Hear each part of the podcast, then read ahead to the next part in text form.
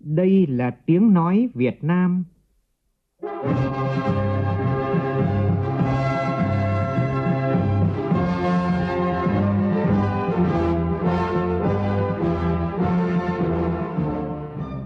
là tiếng nói Việt Nam, phát thanh từ Hà Nội, thủ đô nước Cộng hòa xã hội chủ nghĩa Việt Nam.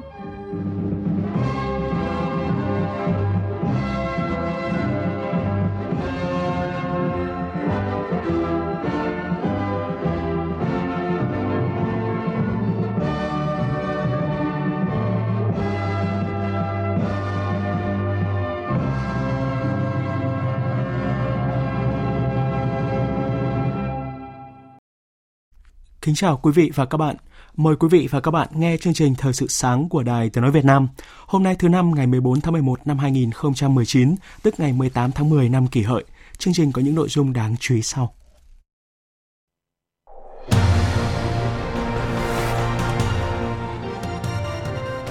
Chị Lê Nguyễn Minh Phương trở thành người Việt Nam đầu tiên được vinh danh là công dân danh dự của thủ đô Seoul, Hàn Quốc năm nay. Lo ngại về an toàn công trình sau vụ sập cầu bộ hành vừa mới được lắp đặt tại nút giao thông trọng điểm cửa ngõ phía đông thành phố Hồ Chí Minh. Hà Nội cấm hơn 20 tuyến đường trước và sau trận đấu giữa đội tuyển bóng đá Việt Nam với các tiểu vương quốc Ả Rập Thống Nhất vào tối nay tại sân vận động quốc gia Mỹ Đình, Hà Nội. Tạm ngừng cung cấp tên miền Zalo.vn trong 45 ngày vì chưa có giấy phép hoạt động mạng xã hội. Triều Tiên cảnh báo Mỹ về cuộc tập trận chung với Hàn Quốc trong khi đó, Trung Quốc đề nghị Mỹ ngừng đưa ra các dự luật liên quan đến Hồng Kông. Hạ viện Mỹ bắt đầu phiên điều trần công khai trong cuộc điều tra luận tội Tổng thống Donald Trump. Nhật Bản hủy tiệc ngắm hoa anh đào năm 2020 do những chỉ trích liên quan đến chi phí tổ chức sự kiện này lên đến nửa triệu đô la Mỹ. Cũng trong chương trình, biên tập viên Đài Tiếng nói Việt Nam có bình luận về sự cần thiết phải thay đổi tư duy lỗi thời về bằng cấp chứng chỉ trong việc đánh giá năng lực cán bộ công chức hiện nay.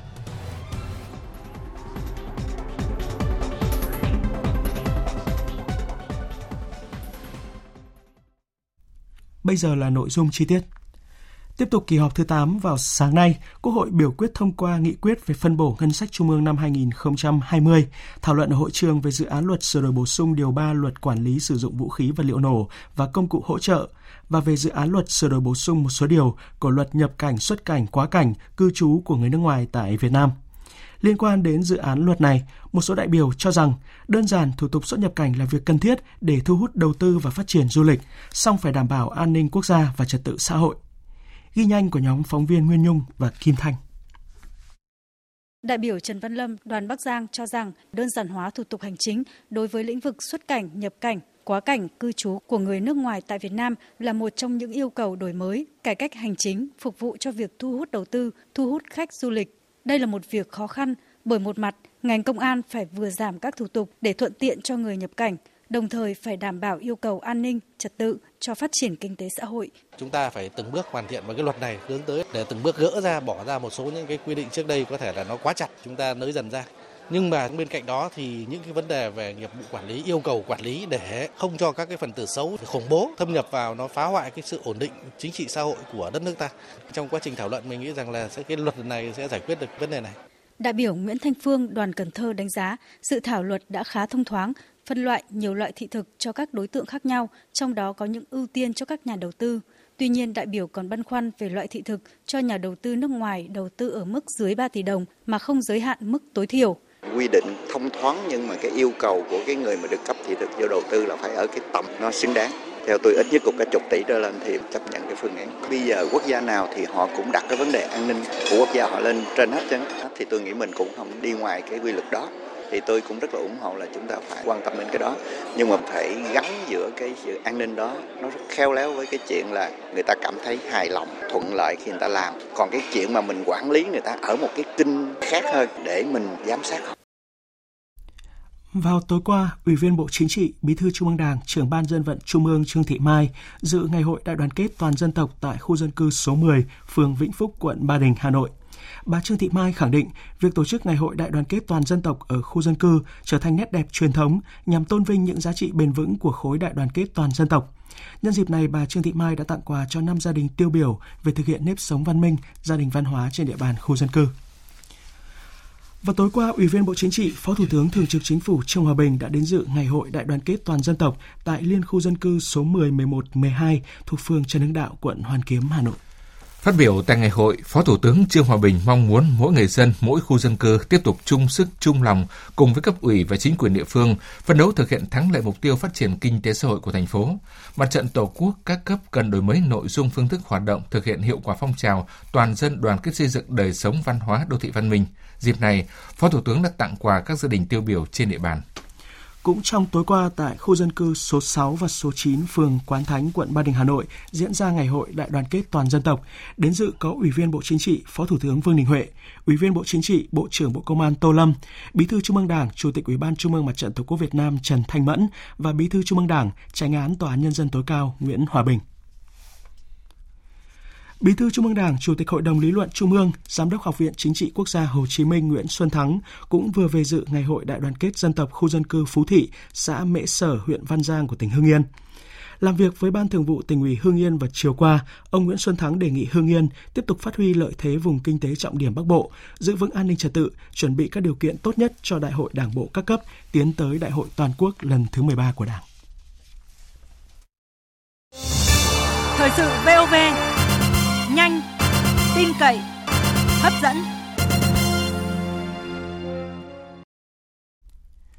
Việt Nam bác bỏ hoàn toàn mọi nội dung phát biểu liên quan đến Việt Nam của người phát ngôn Bộ Ngoại giao Trung Quốc cách đây 6 ngày về vấn đề chủ quyền đối với quần đảo Trường Sa. Về vấn đề này, người phát ngôn Bộ Ngoại giao Việt Nam Lê Thị Thu Hằng nhấn mạnh. Việt Nam có đầy đủ chứng cứ lịch sử và cơ sở pháp lý khẳng định chủ quyền của Việt Nam đối với hai quần đảo Hoàng Sa và Trường Sa phù hợp luật pháp quốc tế. Thực tế lịch sử cho thấy rõ điều này. Chủ trương nhất quán của Việt Nam là mọi tranh chấp quốc tế, trong đó có tranh chấp về vấn đề chủ quyền đối với quần đảo Hoàng Sa, Trường Sa, phải giải quyết bằng các biện pháp hòa bình phù hợp với luật pháp quốc tế, hiến trương Liên Hợp Quốc. Việt Nam mong muốn Trung Quốc cùng nỗ lực đóng góp vào sự phát triển của quan hệ hai nước, duy trì hòa bình, an ninh và ổn định ở khu vực lễ xuất quân Bệnh viện Giã chiến cấp 2 số 2 lên đường thực hiện nhiệm vụ tại phái bộ gìn giữ hòa bình Liên Hợp Quốc tại Nam Sudan vừa diễn ra tại Hà Nội. 63 cán bộ nhân viên của bệnh viện gồm nhiều y bác sĩ giỏi của Học viện Quân y, Quân chủng Phòng không không quân, Bệnh viện Trung ương Quân đội 108. Trong một năm thực hiện nhiệm vụ, bệnh viện sẽ khám cho nhân viên của phái bộ Liên Hợp Quốc, nhân viên các tổ chức quốc tế và đại sứ quán, cơ quan đại diện tại nước ngoài đóng tại Nam Sudan, đồng thời hỗ trợ cung cấp y tế đối với những trường hợp cấp cứu dân thường đã có công dân Việt Nam đầu tiên được vinh danh là công dân danh dự của thủ đô Seoul, Hàn Quốc năm nay. Đó là chị Lê Nguyễn Minh Phương. Tin cho biết. Tự hào vì là công dân Việt Nam đầu tiên được chọn, chị Phương hy vọng thời gian tới, thông qua các hoạt động như thông dịch cho các đoàn công tác cấp cao của chính phủ Việt Nam, giảng dạy tiếng Việt và tiếng Hàn, phát sóng truyền thanh truyền hình, đài phát thanh về truyền hình Hàn Quốc KBS, sẽ góp phần kết nối quan hệ hai nước Việt Hàn cũng như quảng bá hình ảnh đẹp của Việt Nam và Hàn Quốc tới người dân hai nước và quốc tế. Cùng với chị Lê Nguyễn Minh Phương, còn có 17 công dân nước ngoài khác được vinh danh là công dân danh dự của thủ đô Seoul, Hàn Quốc năm nay. Giải thưởng nhằm vinh danh người nước ngoài có 3 năm liên tục sinh sống ở Seoul hoặc 5 năm tích lũy, có nhiều đóng góp tích cực đối với thành phố cũng như hoạt động cộng đồng. Trước nhu cầu sử dụng điện cuối năm tăng cao, Tập đoàn Điện lực Việt Nam EVN đã phải tăng cường huy động nguồn điện từ các nhà máy nhiệt điện than và nguồn điện chạy dầu trong bối cảnh sản lượng điện huy động từ các nhà máy thủy điện giảm do lượng nước về các hồ thủy điện rất thấp so với cùng kỳ nhiều năm. Tin cho hay. Dự kiến năm nay EVN phải huy động hơn 2 tỷ rưỡi kWh từ chạy dầu. Đây là nguồn điện có chi phí rất cao từ 3.000 đến 5.000 đồng một kWh tùy loại dầu DO hay FO. Dù gặp nhiều khó khăn, EVN cam kết đảm bảo cung cấp đủ điện trong các tháng cuối năm nay. Trong năm tới, việc cấp điện vẫn được đảm bảo nếu không có những yếu tố cực đoan bất thường. Dự báo sản lượng huy động các nguồn điện chạy dầu năm tới ở mức rất lớn, lên tới hơn 8 tỷ rưỡi kWh. Bão số 6 đã tan, song ngư dân lại đối mặt với nỗi lo mới vì khu neo trú luồng lạch chật hẹp, cửa sông bị bồi lấp. Như tại tỉnh Quảng Ngãi, nhiều ngư dân đã phải bỏ chuyến đi biển vì tàu thuyền bị mắc kẹt tại khu neo đậu trú bão, không thể ra khơi. Tại cảng neo trú tàu thuyền Tịnh Hòa, thành phố Quảng Ngãi, trong cơn bão vừa qua có hơn 350 tàu công suất từ 450 mã lực trở lên neo đậu. Không chỉ có tàu của ngư dân Quảng Ngãi mà còn tàu của Đà Nẵng, Bình Định, Khánh Hòa vào đây trú tránh, khiến cho cảng neo trú tàu thuyền Tịnh Hòa chật trội. Cầu vượt đi bộ thuộc công trình nút giao thông trọng điểm cửa ngõ phía đông thành phố Hồ Chí Minh vừa mới được lắp đặt đã xảy ra sự cố sập một dầm trong sáng qua. Nguyên nhân vụ việc do xe đầu kéo chở theo thùng container ra vào gầm cầu. Bước đầu cơ quan chức năng chưa phát hiện xe đầu kéo và thùng container vi phạm về cơi nới hay là thay đổi chiều cao thiết kế. Thông tin này đã khiến cho người dân lo lắng hơn về độ an toàn của công trình. Chủ đầu tư cầu vượt này đang yêu cầu các đơn vị liên quan gấp rút xác định rõ nguyên nhân và xem xét bồi thường thiệt hại cho phía xe container. Sau 2 ngày xét xử sơ thẩm vụ án triệt phá đường dây mua bán vận chuyển gần 150 bánh heroin, Tòa Nhân dân tỉnh Quảng Ninh vừa tuyên 5 án tử hình, 4 án trung thân và 4 án tù có thời hạn đối với 13 bị cáo. Nhóm người này đã vận chuyển chót lọt 148 bánh heroin từ Lào qua Việt Nam rồi đưa sang Trung Quốc tiêu thụ. Đây là chuyên án lớn mà Công an tỉnh Quảng Ninh bắt gọn cả đường dây. Cơ quan chức năng của nước ta và Lào cũng vừa phát hiện bắt giữ hai đối tượng vận chuyển 100.000 viên ma túy tổng hợp. Hai đối tượng Seli 24 tuổi trú tại tỉnh Udom Say và Thảo Cấu 20 tuổi trú tại tỉnh Hùa Phan của Lào khai nhận mua số ma túy này tại khu vực Tam Giác Vàng, vận chuyển qua tỉnh Điện Biên, đi tỉnh Lào Cai để tiêu thụ thì bị bắt giữ. Tên miền zalo.vn của công ty cổ phần VNG vừa bị tạm ngừng trong 45 ngày theo yêu cầu của thanh tra Sở Thông tin Truyền thông Thành phố Hồ Chí Minh với lý do là Zalo chưa có giấy phép hoạt động mạng xã hội. Việc tạm ngừng tên miền zalo.vn chỉ ảnh hưởng với những người dùng Zalo trên máy tính khi truy cập vào tên miền zalo.vn. Ứng dụng Zalo trên điện thoại thông minh không bị ảnh hưởng. Tiếp theo, biên tập viên Nguyễn Kiên chuyển đến quý vị và các bạn một số thông tin thời tiết. Sáng sớm hôm nay, không khí lạnh đã ảnh hưởng đến khu vực phía Đông Bắc Bộ, một số nơi ở phía Tây Bắc Bộ và Bắc Trung Bộ gây ra mưa, có nơi mưa vừa mưa to. Dự báo ngày và đêm hôm nay, không khí lạnh sẽ tiếp tục ảnh hưởng đến các nơi khác ở phía Tây Bắc Bộ và Bắc Trung Bộ, sau đó ảnh hưởng đến một số nơi ở Trung Trung Bộ. Do ảnh hưởng của không khí lạnh nên ở khu vực Bắc Bộ sáng sớm có mưa, mưa rào. Khu vực từ Thanh Hóa đến Thừa Thiên Huế có mưa, có nơi mưa vừa, mưa to và rông. Ở Bắc Bộ và Bắc Trung Bộ trời chuyển rét với nhiệt độ thấp nhất phổ biến từ 15 đến 18 độ, vùng núi từ 12 đến 15 độ.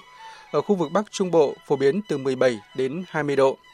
Khu vực Hà Nội sáng sớm có mưa, mưa rào, sau có mưa vài nơi, trời chuyển rét với nền nhiệt độ thấp nhất từ 17 đến 19 độ.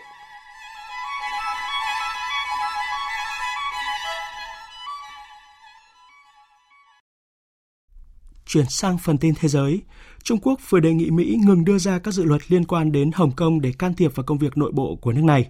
Đề nghị này được đưa ra sau khi Chủ tịch Ủy ban Đối ngoại Thượng viện Mỹ muốn Thượng viện Mỹ thông qua luật để hỗ trợ người biểu tình ở Hồng Kông. Theo người phát ngôn Bộ Ngoại giao Trung Quốc cảnh sảng thì nếu các dự luật của Mỹ liên quan đến Hồng Kông trở thành luật sẽ gây tổn hại cho quan hệ Trung Quốc và Mỹ và gây tổn hại nghiêm trọng đến lợi ích của chính Mỹ. Trong khi đó vào ngày hôm nay thì toàn bộ các trường học của đặc khu hành chính Hồng Kông Trung Quốc sẽ đóng cửa để đảm bảo an toàn cho học sinh. Liên tiếp nhiều ngày qua các đối tượng biểu tình quá khích không ngừng leo thang các hành động đập phá, phóng hỏa nhiều khu vực, làm tê liệt hệ thống giao thông công cộng. Đại diện của nhiều tổ chức đoàn thể tại Hồng Kông đã kêu gọi người dân phản đối bạo lực, cùng nhau bảo vệ nền pháp trị và ổn định. Triều Tiên vừa cảnh báo nước này sẽ có những biện pháp trả đũa nếu Mỹ tiếp tục thực hiện các cuộc diễn tập quân sự theo lịch trình với Hàn Quốc. Tuyên bố được đưa ra sau khi Mỹ thông báo cuộc tập trận chung trên không với Hàn Quốc vào tháng tới sẽ vẫn diễn ra, nhưng phạm vi nhỏ hơn các cuộc diễn tập trước. Triều Tiên phản đối các cuộc tập trận chung giữa Mỹ và Hàn Quốc và coi đó là một sự chuẩn bị cho cuộc xâm lược. Trong tuyên bố mới nhất, Triều Tiên nêu rõ đã thực hiện các biện pháp làm dịu những lo ngại của Mỹ, song đã không được đáp từ, khiến họ có cảm giác bị phản bội. Diễn tập thực địa chung về chống khủng bố giữa các thành viên trong khuôn khổ Hội nghị Bộ trưởng Quốc phòng các nước ASEAN mở rộng vừa bắt đầu tại thành phố Quế Lâm thuộc khu tự trị dân tộc Choang Quảng Tây miền Nam Trung Quốc. Cụ thể như sau. Tham gia diễn tập có hơn 800 người, 10 máy bay và hơn 60 xe bọc thép. Đây là cuộc diễn tập trên bộ có quy mô lớn nhất về chống khủng bố trong 8 năm qua. Nội dung diễn tập nhằm làm sâu sắc hợp tác và giao lưu giữa quân đội các nước tham gia cũng như tăng cường năng lực cùng giải quyết nhiều thách thức về an ninh. Các nước tham gia gồm 10 nước thành viên ASEAN và 8 nước đối thoại gồm Nga, Trung Quốc, Mỹ, Australia, Ấn Độ, Nhật Bản, New Zealand và Hàn Quốc.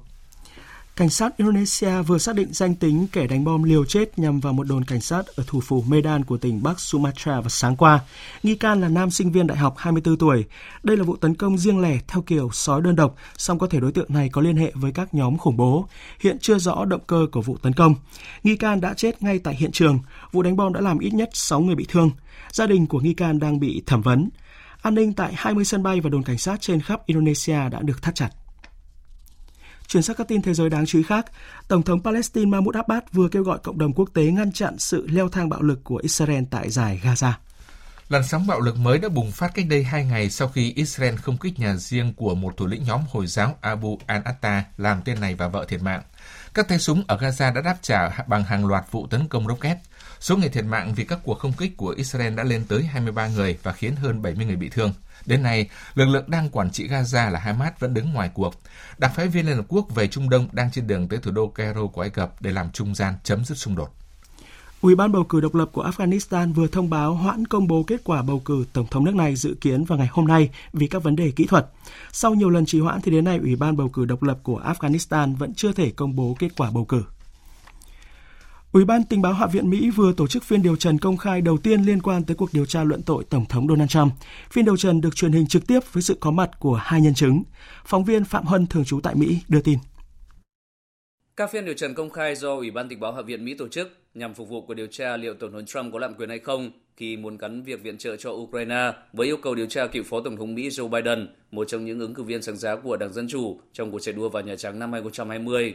Hai nhân chứng tham gia điều trần gồm quyền đại sứ Mỹ tại Ukraine William Taylor và Phó trợ lý Ngoại trưởng Mỹ phụ trách các vấn đề châu Âu và châu Á Jock Ken. Hai nhân chứng đều nhấn mạnh tầm quan trọng của việc viện trợ quân sự của Mỹ đối với Ukraine, do đó bày tỏ lo ngại về việc Tổng thống Trump hoãn khoản viện trợ này nhằm gây sức ép yêu cầu Tổng thống Ukraine tuyên bố điều tra ông Biden và công ty khí tự nhiên Burisma của Ukraine. Cả hai nhân chứng cũng bày tỏ lo ngại rằng chiến dịch gây sức ép của Nhà Trắng không chỉ tác động tới Ukraine mà cả lợi ích của Mỹ trong khu vực, cụ thể là trong việc đối phó với Nga.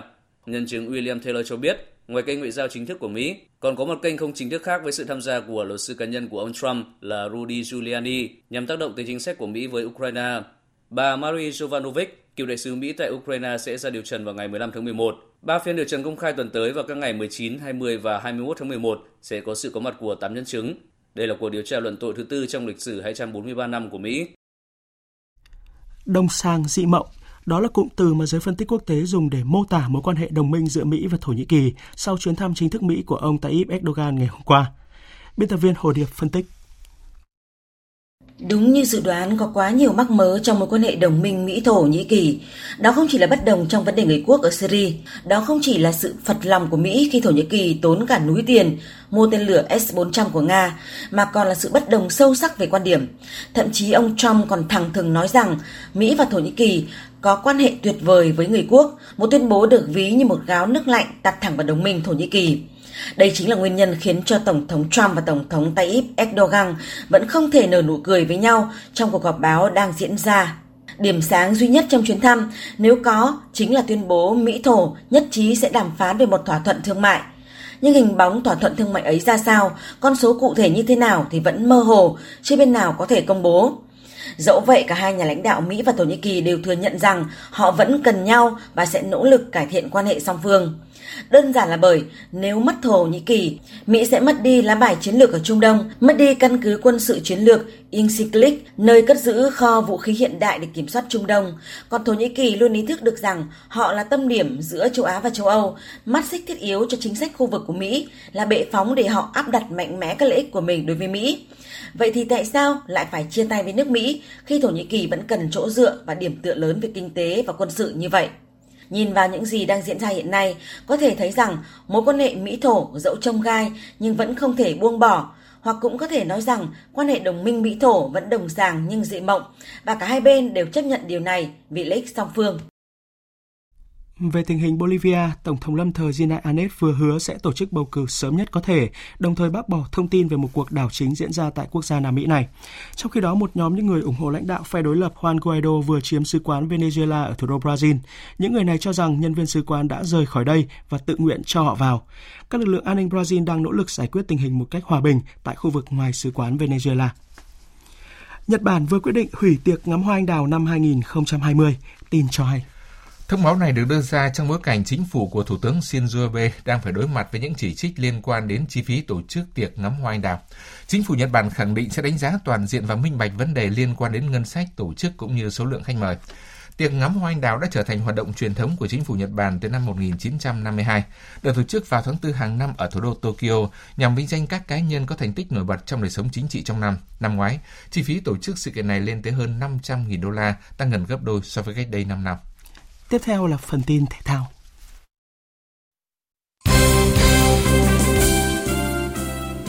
Thưa quý vị, thưa các bạn, vào lúc 20 giờ tối nay, đội tuyển bóng đá quốc gia Việt Nam sẽ gặp đội tuyển các tiểu vương quốc Ả Rập thống nhất trên sân vận động quốc gia Mỹ Đình, Hà Nội trong khuôn khổ vòng loại thứ hai World Cup 2022 khu vực châu Á. Ban tổ chức khuyến cáo người hâm mộ nên sắp xếp thời gian đến sân trước giờ bóng lăn sớm nhất có thể để tránh ùn tắc và được phục vụ tốt nhất. Công an Hà Nội dự kiến sẽ cấm hơn 20 tuyến đường trước và sau trận đấu này. Đài Tiếng nói Việt Nam sẽ tường thuật trực tiếp trận đấu giữa đội tuyển Việt Nam với các tiểu vương quốc Ả Rập thống nhất trên các kênh sóng phát thanh VOV1, VOV2, VOV3, các kênh truyền hình VTC1, VTC2, VTC3, VTC9, VOV TV Việt Nam Journey, tường thuật trực tuyến trên báo điện tử Đài Tiếng nói Việt Nam ở địa chỉ vov.vn và VTC News vtc.vn. Quý vị và các bạn cũng có thể theo dõi qua ứng dụng VOV Media và VTC Now trên điện thoại thông minh.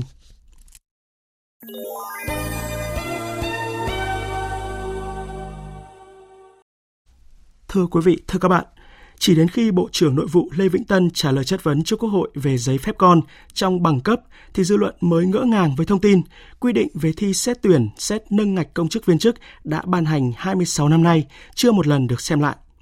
Dù Bộ trưởng đã nhận lỗi, hứa sửa sai, nhưng hệ lụy của một văn bản đã lỗi thời, đi gần hết cuộc đời làm viên chức nhà nước của một người thì quả không lường hết được. Vì thế, thay đổi tư duy nhận thức về bằng cấp chứng chỉ, thay đổi cách đánh giá năng lực của cán bộ công chức dựa vào bằng cấp chứng chỉ là yêu cầu bức thiết của xã hội hiện nay. Bình luận của biên tập viên Đàm Hoa qua giọng đọc của phát thanh viên Hải Yến Mời quý vị và các bạn cùng nghe.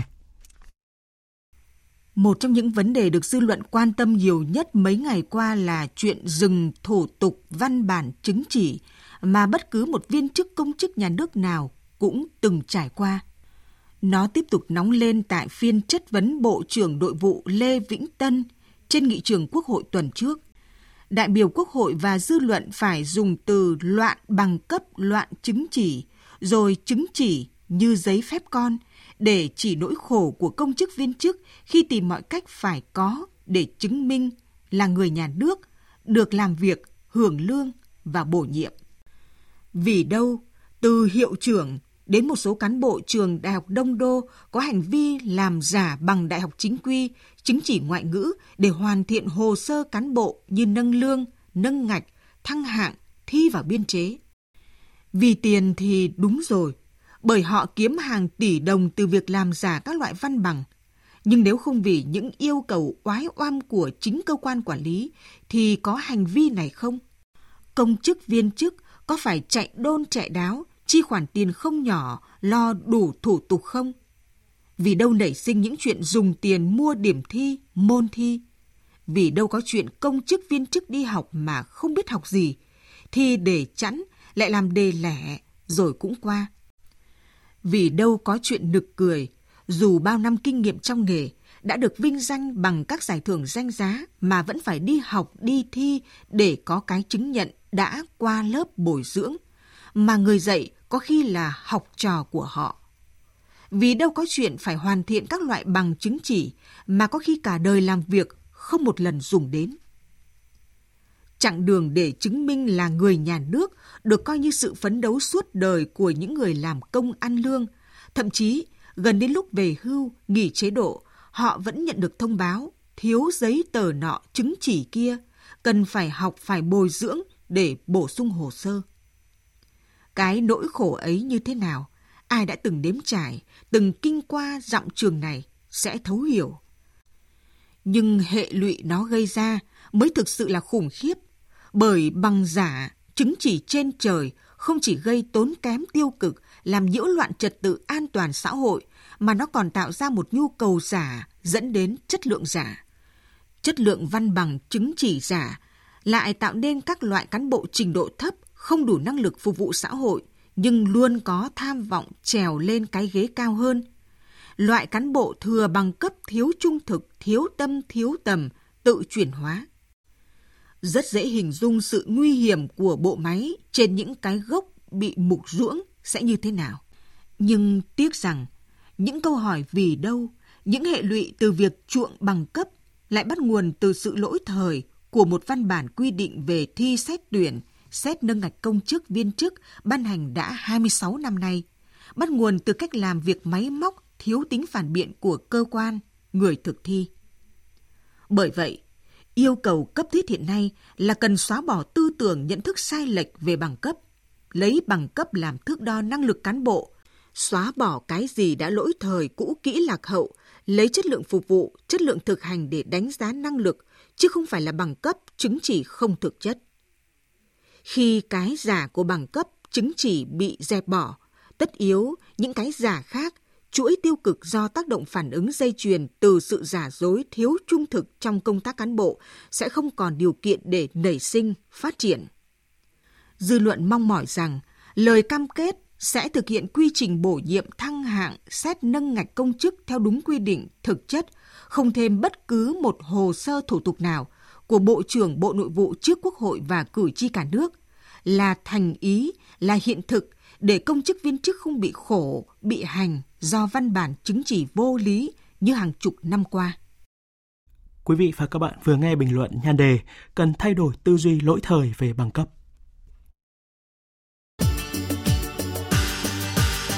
Dự báo thời tiết Phía Tây Bắc Bộ nhiều mây có mưa vài nơi, riêng phần Đông Nam sáng có mưa, mưa rào rải rác, gió nhẹ, sáng sớm và đêm trời rét, nhiệt độ từ 16 đến 25 độ. Phía Đông Bắc Bộ nhiều mây, sáng sớm có mưa, mưa rào rải rác, sau có mưa vài nơi, gió Đông Bắc cấp 3, vùng ven biển cấp 3, cấp 4 trời rét, nhiệt độ từ 15 đến 23 độ. Các tỉnh từ Thanh Hóa đến Thừa Thiên Huế nhiều mây có mưa, có nơi mưa vừa, mưa to và rông, gió Bắc đến Tây Bắc cấp 2, cấp 3, vùng ven biển cấp 3, cấp 4, phía Bắc trời rét, nhiệt độ từ 17 đến 24 độ. Các tỉnh ven biển từ Đà Nẵng đến Bình Thuận có mây, mưa rào và rông vài nơi. Riêng phía Bắc chiều tối và đêm có mưa rào rải rác, gió Đông Bắc cấp 2, cấp 3, nhiệt độ từ 22 đến 30 độ. Tây Nguyên có mây, ngày nắng, chiều tối và đêm có mưa rào và rông vài nơi, gió nhẹ, nhiệt độ từ 18 đến 30 độ. Nam Bộ có mây, ngày nắng, chiều tối và đêm có mưa rào và rông vài nơi, gió nhẹ, nhiệt độ từ 23 đến 33 độ. Khu vực Hà Nội nhiều mây có mưa vài nơi, gió đông bắc cấp 3 trời rét, nhiệt độ từ 16 đến 23 độ. Dự báo thời tiết biển Bắc Vịnh Bắc Bộ, Nam Vịnh Bắc Bộ, khu vực Bắc Biển Đông, khu vực giữa Biển Đông và khu vực quần đảo Hoàng Sa thuộc thành phố Đà Nẵng. Ngày có mưa rào rải rác và có nơi có rông, đêm có mưa rào và rông vài nơi. Trong cơn rông có khả năng xảy ra lốc xoáy và gió giật mạnh. Tầm nhìn xa trên 10 km, giảm xuống 4 đến 10 km trong mưa. Gió Đông Bắc cấp 6, cấp 7, giật cấp 8, biển động mạnh. Vùng biển từ Bình Định đến Ninh Thuận và vùng biển từ Bình Thuận đến Cà Mau có mưa rào và rông vài nơi, tầm nhìn xa trên 10 km, gió Đông Bắc cấp 5, có lúc cấp 6, giật cấp 7, biển động. Vùng biển từ Quảng Trị đến Quảng Ngãi, khu vực Nam Biển Đông và khu vực quần đảo Trường Sa thuộc tỉnh Khánh Hòa có mưa rào và rông vài nơi, tầm nhìn xa trên 10 km, gió Đông Bắc cấp 4, cấp 5. Vùng biển từ Cà Mau đến Kiên Giang và Vịnh Thái Lan có mưa rào và rông vài nơi, tầm nhìn xa trên 10 km, gió Đông Bắc cấp 3, cấp 4. Tới đây chúng tôi kết thúc chương trình Thời sự sáng nay. Chương trình do biên tập viên Hải Quân và Nguyễn Kiên thực hiện với sự tham gia của phát thanh viên Hùng Sơn, kỹ thuật viên Thế Phi, chịu trách nhiệm nội dung Giang Trung Sơn. Quý vị và các bạn có thể nghe lại chương trình này tại trang web ở địa chỉ vov1.vn.